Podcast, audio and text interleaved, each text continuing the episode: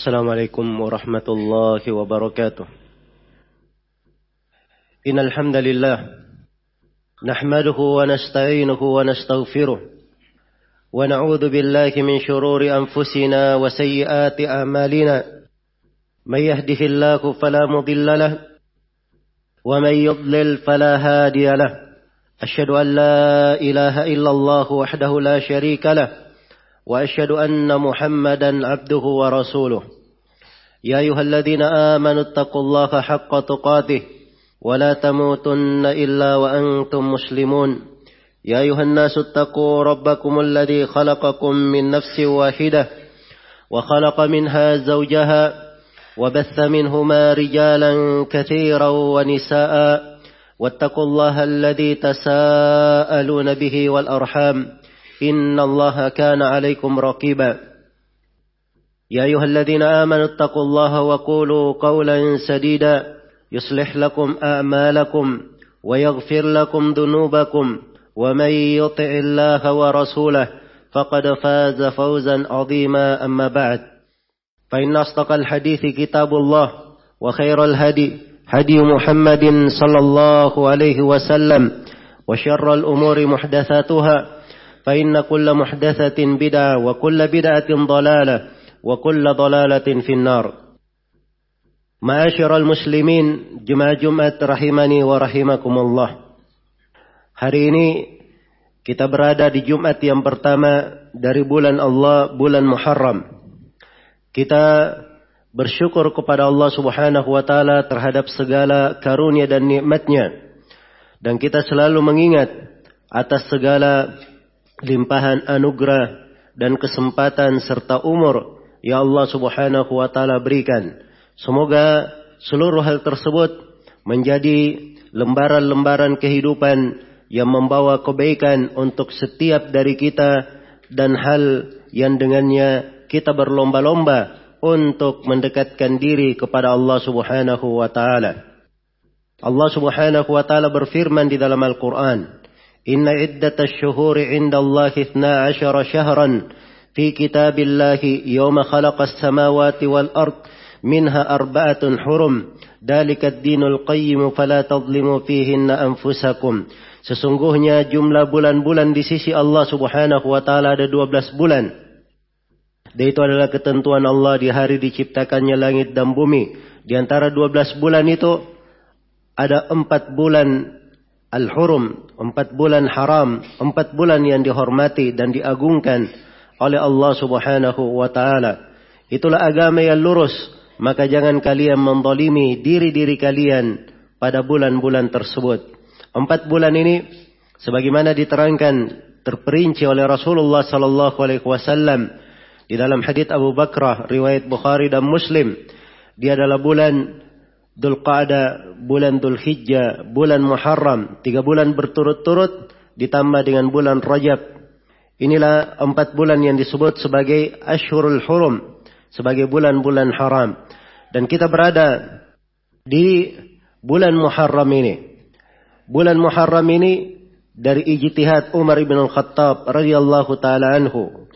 Dan ini yang diarahkan oleh para sahabat yang berada di sekitarnya dan berjalan Hal ini di tengah umat Islam dari masa para sahabat dan seterusnya tanpa ada yang mengingkari bahwa awal dari tahun hitungan umat Islam bermula dari tahun Nabi Shallallahu Alaihi Wasallam berhijrah. Memang beliau tidak berhijrah di bulan Muharram, tapi beliau berhijrahnya di bulan Rabiul Awal. Hanya saja dihitung dari tahun itu dimulai oleh Umar bin Khattab radhiyallahu taala anhu dari bulan Muharram. Maka itulah yang berjalan di tengah umat ini pada awal tahunnya dihitung dari bulan Al-Muharram, bulan Allah Subhanahu wa taala. Bulan ini dikatakan oleh Nabi sallallahu alaihi wasallam di dalam hadits Abu Hurairah yang diriwayatkan oleh Imam Muslim. Afdalus siyami siyamu syahrillahil muharram sebaik-baik puasa adalah puasa pada bulan Allah, bulan Muharram. Disebut sebagai bulan Allah. Disandarkan bulan ini kepada Allah subhanahu wa ta'ala. menunjukkan keagungan bulan ini dan kebesaran bulan ini di sisi Allah Subhanahu wa taala. Karena itulah disyariatkan di dalam bulan yang mulia ini memperbanyak dari puasa dan Nabi sallallahu alaihi wasallam telah menjelaskan bahwa puasa yang paling afdal, puasa yang paling utama adalah puasa di bulan Muharram. Maka dia boleh berpuasa pada seluruh dari bulan ini dari awal hingga akhirnya. Hanya saja harus diketahui bahwa Nabi Shallallahu Alaihi Wasallam paling banyak memilih puasa di hari Ashura. Di hari Ashura telah syah di dalam hadits Ibnu Abbas riwayat Bukhari dan Muslim bahwa Nabi Shallallahu Alaihi Wasallam la yataharra min as-siyami illa hadal yom yaitu ya Ashura dan hadal syahr yaitu syahr Ramadan. Beliau tidak memilih sengaja untuk berpuasa kecuali di hari ini yaitu hari Ashura dan bulan ini yaitu bulan Ramadan. Maka siapa yang ingin berpuasa di bulan tersebut boleh saja dia berpuasa berdasarkan keumuman hadits Abu Hurairah bahwa itu adalah bulan yang paling afdal untuk berpuasa. Hanya saja di dalam keterangan Aisyah yang diriwayatkan oleh Imam Al-Bukhari dan Imam Muslim Aisyah berkata, "Ma ra'aitu Rasulullah sallallahu alaihi wasallam istakmala siyama syahrin illa fi Ramadan, wa ma ra'aitu akthara siyaman minhu fi Sya'ban." Kata beliau, saya tidak pernah melihat Rasulullah sallallahu alaihi wasallam berpuasa satu bulan penuh kecuali di bulan Ramadan dan saya tidak melihat beliau kebanyakannya berpuasa kecuali di bulan Sya'ban, kecuali di bulan Sya'ban.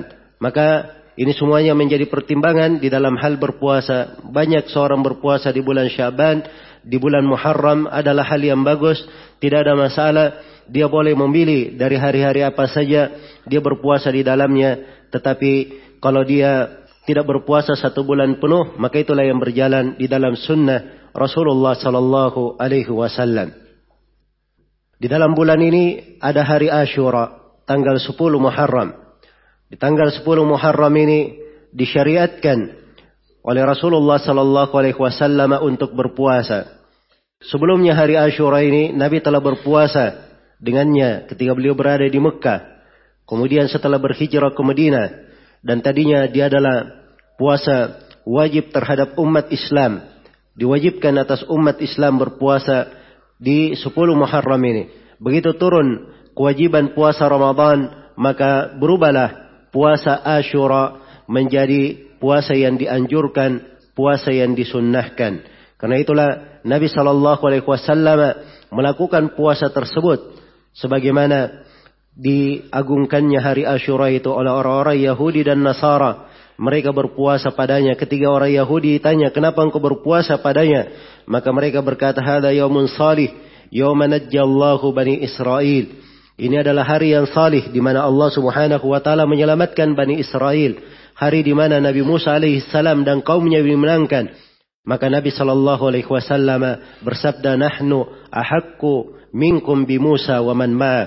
Sesungguhnya kami lebih berhak daripada kalian terhadap Nabi Musa dan siapa yang bersamanya. Maka Nabi sallallahu alaihi wasallam berpuasa di hari Asyura tersebut dan beliau memerintah para sahabatnya untuk berpuasa dengannya. Dan dari anjuran berpuasa ini di dalam hadis Ar-Rubayyi bintu Muawwid riwayat Bukhari dan Muslim beliau menjelaskan bahwa Nabi sallallahu alaihi wasallam mengirim utusan agar supaya manusia berpuasa di hari Ashura dan anak-anak kecil mereka mereka didik untuk berpuasa di hari Ashura tersebut. Kemudian mereka berikan mainan kepada anak-anaknya apabila mereka menangis menjelang waktu berbuka, maka diberi dari mainan itu supaya mereka lupa akan laparnya dan bisa bertahan hingga terbenamnya matahari kemudian berbuka. Maka ini semuanya adalah menunjukkan perhatian para sahabat Rasulullah sallallahu alaihi wasallam pada puasa hari Asyura ini. Apalagi di dalam sahih Muslim Rasulullah sallallahu alaihi wasallam telah bersabda, "Wa siyamu yaumi Asyura ahtasibu 'ala Allah ayyukaffir as-sanata allati qablahu. Puasa pada hari Asyura, saya berharap kepada Allah Subhanahu wa taala menggugurkan dosa yang telah lalu. Dan dari kaidah di dalam syariat ini, menyelisihi orang-orang Yahudi dan Nasara. Karena itulah tatkala orang-orang Yahudi dan Nasara juga mengagungkan hari Asyura, maka Nabi sallallahu alaihi wasallam bersabda sebagaimana dalam hadits Ibnu Abbas radhiyallahu anhuma riwayat Muslim lain ishdul qabil la asumanna tasi' andai kata saya masih hidup hingga tahun depannya saya akan berpuasa pada tanggal sembilannya saya akan berpuasa pada tanggal sembilannya tanggal sembilan dari Hashura ini diistilahkan oleh para ulama dengan nama Yom Tasu'a. Maka hadith yang tegas dari Nabi adalah puasa pada tanggal 9 dan tanggal 10 di bulan Muharram. Ada juga di dalam hadith Ibnu Abbas riwayat Imam Ahmad puasa sehari sebelumnya dan sehari setelahnya. Sehari sebelum Ashura dan sehari setelahnya. Berarti tanggal 9 dan tanggal 11 juga berpuasa. Hanya saja pengkhususan di tanggal 11 itu di dalam hadith di Musnad Imam Ahmad melalui jalan seorang rawi yang bernama Abdurrahman bin Abi Layla atau Muhammad bin Abdurrahman bin Abi Layla dan dia adalah seorang rawi yang lemah riwayatnya dan menyelisihi rawi-rawi yang lainnya yang meriwayatkan hadits ini dari Ibnu Abbas radhiyallahu anhuma. Karena itu riwayat 11 secara nas tidak diterima. Hanya saja dia masuk ke dalam umuman anjuran dan keutamaan berpuasa di bulan Muharram yang telah dianjurkan oleh Nabi sallallahu alaihi wasallam. Siapa yang memasuki bulan Muharram ini dan hari Ashura bertepatan dengan hari Jumat, kemudian dia berpuasa di hari Jumat saja, maka itu tidak ada masalah. Karena yang dilarang adalah mengkhususkan Jumat dengan puasa. Dan ini bukan pengkhususan, dia adalah berpuasa karena memang bertepatan dengan hari Ashura. Sebagaimana kalau hari Arafah bertepatan dengan hari Jumat, tidak ada masalah seorang berpuasa di hari Jumat tersebut bukan karena Jumatnya, tapi dia berpuasa karena Arafahnya dan karena Ashuranya. Hanya saja kalau dia berpuasa sehari sebelumnya dan sehari setelahnya itu lebih afdal dan lebih utama, lebih keluar dari silam pendapat karena di dalam hadits Abu Hurairah yang diriwayatkan oleh Imam Al-Bukhari dan Imam Muslim, Rasulullah sallallahu alaihi wasallam bersabda, "La tasumu yaumal jum'ah illa an tasuma yawman qablahu aw yawman ba'dahu." Jangan kalian berpuasa pada hari Jumat kecuali kalau kalian berpuasa sehari sebelumnya atau sehari setelahnya. Kaum muslimin Jumat Jumat rahimani wa rahimakumullah. Itu beberapa hukum-hukum dan syariat di bulan Muharram yang agung ini. Terdapat di dalamnya dari kaidah-kaidah penghambaan. Dan terdapat di dalamnya pelajaran-pelajaran berharga yang selalu diingat oleh seorang hamba di dalam kehidupan ini. Yang pertama, dia mengambil pelajaran dari persiligantian waktu, berjalannya siang dan malam, dan terus bulgulirnya masa ini.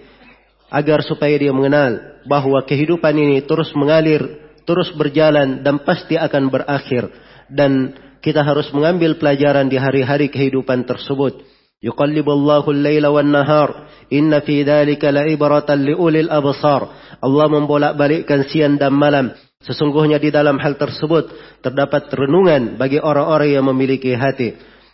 وهو الذي جعل الليل والنهار خلفة لمن أراد أن يذكر أو أراد شكورا Dialah Allah subhanahu wa ta'ala yang menjadikan siang dan malam bersilih ganti bagi siapa yang ingin selalu berdikir, selalu beringat dan bagi siapa yang selalu bersyukur kepada Allah subhanahu wa ta'ala. Kemudian yang kedua, mengingat bahwa Nabi sallallahu alaihi wasallam melakukan puasa Asyura ini karena bersyukur kepada Allah Subhanahu wa taala sebagaimana bersyukurnya Nabi Musa alaihi salam. Dan umat ini lebih patut untuk hal tersebut. Maka terdapat simbol kesyukuran yang hendaknya selalu ditumbuhkan di dalam hati setiap muslim selalu dijaga dan dipelihara dan selalu diaplikasikan di dalam kehidupan bersama dengan hari-hari kehidupan ini. Karena kesyukuran itu adalah lambang kebahagiaan adalah tonggak dari kebahagiaan dan hal yang dengannya membebaskan umat ini dari musibah dan malapetaka. Allah Subhanahu wa taala berfirman, "Wa itta'addana rabbukum la in syakartum la azidannakum wa la in kafartum inna adzabi lasyadid." Ketika Rabb kalian mengumumkan, andai kata kalian bersyukur, sungguh aku akan menambah nikmatku dan apabila kalian kufur, sesungguhnya siksaanku sangatlah pedih. Dan Allah Subhanahu wa taala berfirman, "Ma yaf'alullahu bi'adabikum in syakartum wa amantum wa kana Allahu syakiran alima." Allah tidak perlu menyiksa kalian sepanjang kalian itu bersyukur dan beriman. Sesungguhnya Allah Subhanahu wa taala Maha mensyukuri apa yang dilakukan oleh hamba dan Dia Maha mengetahui siapa di antara hambanya yang benar iman dan kesyukurannya. Kemudian dari hal yang hendaknya diperhatikan di dalam hadith-hadith dan hukum-hukum seputar Muharram yang telah kita jelaskan bahwa Rasulullah Sallallahu Alaihi Wasallam bergembira dengan dimenangkannya Nabi Musa alaihi salam terhadap Fir'aun dan bala tentaranya. Karena itulah setiap muslim dan muslimah hendaknya bergembira dengan kemenangan-kemenangan yang diperoleh oleh para nabi dan para rasul. Dan yang terjadi di tengah umat ini. Dan seorang berbangga dengannya, mengingatnya, agar supaya itu menjadi pedoman di dalam kehidupannya, membentuk dari jiwa-jiwa yang mengenal akan arti sebuah kejayaan dan bagaimana cara mencapai dari kejayaan tersebut. Kemudian di dalam hukum-hukum ini juga terdapat kewajiban menyelisihi orang-orang Yahudi dan Nasara. Karena itu Nabi Shallallahu Alaihi Wasallam tatkala beliau mensyariatkan puasa Ashura dan terdapat di dalamnya keutamaan maka untuk menyelisih orang-orang Yahudi dan Nasara, beliau berpuasa sehari sebelumnya agar berbeda dengan orang-orang Yahudi dan Nasara. Maka ini kaidah agung di dalam syariat bahwa umat ini dari dasarnya mereka berbeda dengan siapa pun dari orang-orang yang keluar dari jalan Allah Subhanahu wa taala. Mereka yang merupakan ashab as-siratil jahim, orang-orang yang telah berada di atas jalan neraka jahanam. Karena itu harus dibedakan antara seorang muslim dengan kafir di dalam tuntunan keagamaannya. Dan ini adalah prinsip di dalam agama, perkara yang dibawa oleh Rasulullah sallallahu alaihi wasallam dan para sahabatnya. Dan ini adalah hal yang disepakati oleh para ulama dari kaidah agung di dalam syariat kita. Maka harusnya hal-hal yang seperti ini selalu mengingatkan kita kepada Allah Subhanahu wa taala. Kemudian yang keempat, di dalam hukum-hukum ini terdapat keseriusan Nabi sallallahu alaihi wasallam terhadap umatnya. Bagaimana beliau membimbing umatnya dengan ibadah-ibadah, menghiasi dari hari-hari kehidupan mereka dengan ketaatan, dengan syariat-syariat yang membawa kemuliaan dan kebaikan untuk mereka dan sebaliknya para sahabat Rasulullah sallallahu alaihi wasallam menyambut syariat-syariat itu dengan penuh kegembiraan penuh kelapangan hati dan kelapangan dada, serta kecintaan kepada Allah dan Rasulnya. Maka demikianlah umat ini. Harusnya mendidik diri mereka untuk semangat kebaikan bagi orang lain dan dia juga semangat di dalam melaksanakan hal-hal yang diperintah oleh Allah Subhanahu wa taala semangat di atas ketaatan أقول ما تسمعون وأستغفر الله لي ولكم ولسائر المسلمين من كل ذنب إنه هو الغفور الرحيم الحمد لله على إحسانه والشكر له على توفيقه وامتنانه أشهد أن لا إله إلا الله وحده لا شريك له تعظيما لشانه وأشهد أن محمدا عبده ورسوله الدائي إلى رضوانه صلى الله عليه وعلى آله وإخوانه أما بعد kaum muslimin jemaah Jumat rahimani wa rahimakumullah. Di bulan Muharram ini kita juga mengambil pelajaran bagaimana harusnya kita selalu mengagungkan dan membesarkan Allah Subhanahu wa taala, mengagungkan dan membesarkan Allah pada zatnya, pada rububiyahnya, pada uluhiyahnya, pada nama-nama dan sifatnya, pada agama dan syariatnya, dan pada ketentuan dan takdirnya. Allah Subhanahu wa taala berfirman, "Dzalika wa may yu'azzim sya'air Allah fa innaha min taqwal qulub." Demikianlah bagi siapa yang mengagungkan syiar-syiar Allah Subhanahu wa taala maka itu adalah bagian dari ketakwaan di dalam hati. Maka hendaknya pengagungan kepada Allah Subhanahu wa taala ini selalu berada di dalam hati kita dan selalu kita pelihara, kita jaga dan kita agungkan sebagaimana kita mengagungkan seluruh dari syariat ini masuk di dalamnya berusaha untuk mempelajarinya dan mengamalkannya secara keseluruhan sebagaimana firman Allah Subhanahu wa taala ya ayyuhalladzina amanu udkhulu fis silmi kaffah. Wahai orang-orang yang beriman, masuklah kalian semua ke dalam Islam secara sempurna. Kemudian yang terakhir dari pelajaran yang hendaknya kita renungi di bulan yang agung ini adalah seorang hamba itu berusaha menjaga dirinya di atas tuntunan dan sunnah Rasulullah sallallahu alaihi wasallam. Rasulullah selalu mengikat para sahabatnya dengan sunnahnya, dengan tuntunan dan aturan dipelihara supaya mereka berada di atas agama yang lurus, agama yang murni, berbeda dengan ahlul kitab, berbeda dengan orang-orang kafir, berada di atas kemurnian dari agamanya. Maka ketulusan di dalam beragama, menjaga dari kemurniannya serta mengamalkan dari agama itu, itu adalah jalan Rasulullah Sallallahu Alaihi Wasallam dan para sahabatnya. Maka di bulan yang agung ini, hendaknya seorang hamba berwaspada terhadap orang-orang yang keluar dari jalur agama. Di antara manusia ada yang bernama Syiah Rafidah. Orang-orang yang ekstrim di dalam beragama sehingga mereka ini membuat perkara-perkara yang bertentangan dengan keislaman dan mereka keluar dari keislaman dengan hal tersebut. Di antara perbuatan yang mereka lakukan di hari Ashura, mereka merayakan acara-acara yang menunjukkan kesedihan mereka. Karena katanya di tanggal 10 Ashura itu adalah hari Al-Husain ibnu Ali radhiyallahu anhuma dibunuh. Padahal orang-orang Syiah Rafidah sendiri yang membunuhnya dan mereka yang menjadi sebab terbunuhnya Al-Husain radhiyallahu taala anhu. Demikianlah sebagian manusia ada yang berjiwa seperti jiwa hewan ternak tetapi mereka berbuat seakan-akan berbuat hal yang baik. Dan di antara manusia yang lain, ada yang disebut dengan nama kelompok An-Nasibah. Kebalikan dari Syiah Rafidah. Mereka malah berbahagia dengan hari Ashura itu. Mereka merayakannya. Karena itu adalah hari terbunuhnya Al-Husain. Sebagaimana mereka mengkafirkan seluruh dari Ahlul Bait. Dan mereka juga mengkafirkan para sahabat Rasulullah Sallallahu Alaihi Wasallam. Iya. Maka ini dua kelompok yang berbeda. Kelompok Syiah Rafidah mengkafirkan seluruh sahabat kecuali Ahlul Bait. Kalau ini mereka mengkafirkan dari Ahlul Bait kebalikannya.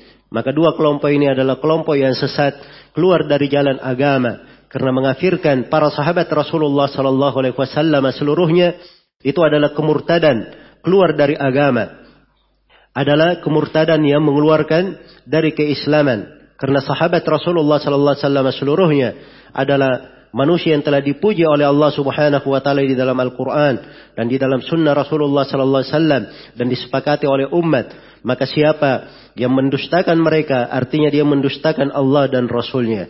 Karena itu hendaknya setiap hamba mengenal apa jalan yang harusnya dia kerjakan dan dia berusaha di bulan yang agung ini mendidik dirinya untuk selalu berpijak di atas tuntunan dan sunnah Rasulullah sallallahu alaihi wasallam. Thumma i'lamu rahimakumullah.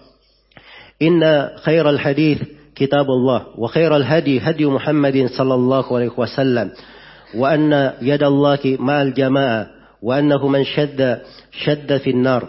Thumma i'lamu rahimakumullah. إن الله أمركم بأمر بدأ به بنفسه وثن بملائكته المسبحة بقدسه فقال جل من قائل إن الله وملائكته يصلون على النبي يا أيها الذين آمنوا صلوا عليه وسلموا تسليما.